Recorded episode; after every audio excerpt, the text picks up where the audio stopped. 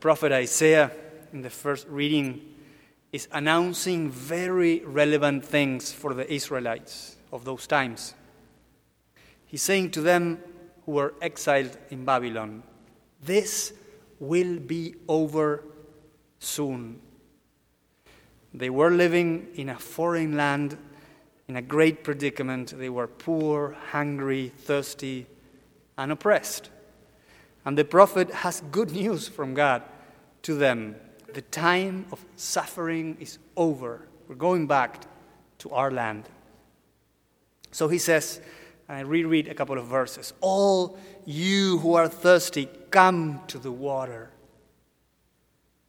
And you who have no money, come receive grain and eat for free.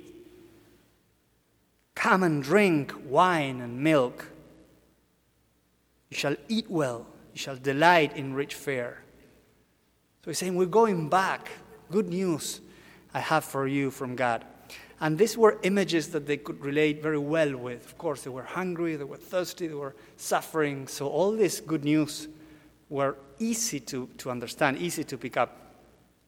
But then in the end, he says, Listen, all this will happen that you might have life that you will be renewed in this everlasting covenant that I will celebrate with you. So, you know, what God was going to do for them was not only about being freed and receiving material benefits, but it was about what He wanted to do in their hearts as they went back to the land. He wanted a new life for them, a new covenant, a renewal in the way they lived their lives as chosen people of God. More faithfulness, more joy, more awareness of the presence of God, more love, stronger families, more, you know, more solidarity among the people, more justice. So all these material goods meant something higher and even, even more important. We are not in Babylon, but aren't we exiled? Somehow Aren't we distant from those we love and also from our normal life? I mean, look at you, all with masks. You look very weird. Aren't we tired of this pandemic that seems to never end? It's as if the text is saying to us, All you who are tired, all you who are tempted with hopelessness or being down, this is going to end. This has in God's time, a final date is already set. There will be hugs again for everyone, and joyful gatherings, and school will open their doors, and you know we'll be able to sit around and party elbow to elbow. We'll go back to our offices. I don't know if that's good news for you or not, but that will happen, and sports and our normal connectedness. So take heart the prophet is saying, This will end. But when it ends, know that God wants more than health restored and normalcy regained. He wants to do something new in us, He wants to renew us. I mean, we should not think that God is ignoring what is happening or has anything to do with it, as if he was taking a nap or something like that. He knows what is happening. And He has something for us through this situation. When this comes to an end, something will happen in our hearts. So, this is a good question for us, I think. How are we growing in this pandemic? Spiritually, humanly, socially. How are we growing? How are we getting to the other side of this tunnel transformed? In the Gospel, Jesus reads what's happened to John the Baptist. You know, he has recently been beheaded by Herod as a clear sign that the conversion of Israel was not going to happen soon. They had rejected John the, John the Baptist, and they would reject him as well for the most part. So Herod indeed killed John the Baptist, but there was a society that allowed for that to happen. Herod was not an isolated criminal, but a ruler who was an expression himself of a wider society. Often, when crimes happen, we need to ask ourselves what's wrong with the wider society that somehow allows and produces such things? So, Jesus understood that he was next in the line after John the Baptist and took flight to a deserted place to think and to pray and to mourn the loss of John the Baptist and to recalculate his strategy from then on. Something very important had happened. They just killed the last prophet of Israel, the one who was preparing the way of the Lord. They didn't want to listen from him. So his own mission somehow changed or was different from then on. Scholars point out that from this point on, Jesus began to form his disciples more intensely. Israel had rejected John the Baptist and was going to reject him, so there was going to be a new Israel founded upon the 12 apostles. So if it didn't work with them, I'll do something new upon the 12. St. Paul wonders about this mystery in, in, in the letter of the Romans, and he says, through their transgression, he refers to Israel, salvation has come to the Gentiles, to all of us.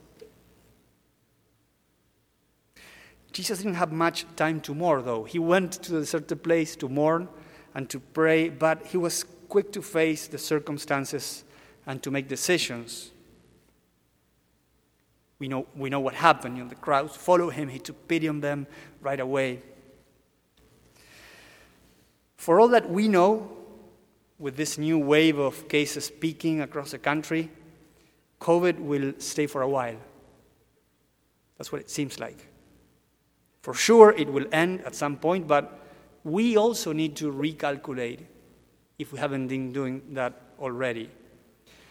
We reach a point where we are aware that we cannot just keep waiting for it to end.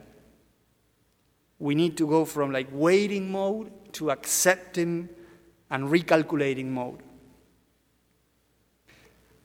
As we were preparing with Grace and with Father Lucas and with others, you know, to receive these incoming students this fall, last week we came to know that AU campus was going to be completely online again.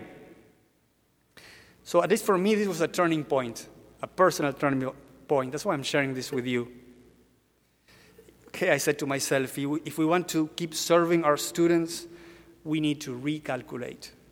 To go from complaining about the difficulties and limitations for campus ministry to thinking about how are we going to do things better and get to the other end of this pandemic in better shape than before. And how do we, this is most important, how do we lead them to get in better shape through this pandemic? How, we, how do we walk with them in this situation? And how do we keep evangelizing? How do we keep reaching out to the ones who are not coming but are there somewhere, aren't they? Recently, I heard about one parent, parent telling his high school son the same thing. He said to him, You will either slack into a worse student or you're going to be a better one. With everything online again and teachers ready to you know, be very soft in their grading, do whatever, it will be easier to just get through. You have to decide, he said to his son, if you're going to be, become a better, disciplined, and self motivated student or not. But it will be very difficult, difficult that you stay the same way. Something changed. Something changed. Circumstances are tough, are difficult, and they're, going, and they're staying with us for a while. What are you going to do about it? How are you going to face them? Face it. So Jesus does uh, make a, make a, makes a bold move. He sees the multitude that follow him to the desert, takes care of them, and decides to train his 12 in a radical tr- on radical trust. So he begins there and then to form them. He charges them with the command of feeding all of them with very few resources we heard the gospel. No, they come to him and say, Lord, it's late. What do we do? Send them away. And Jesus says, Don't just complain or dismiss them, but do something about it. Feed them. Feed them yourselves.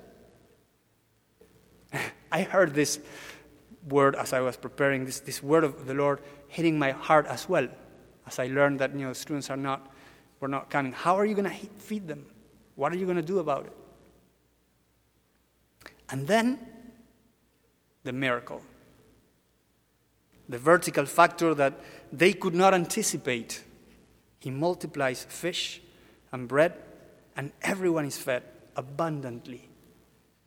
The messianic age foretold by the prophet, by Isaiah, was happening there and then in front of their eyes.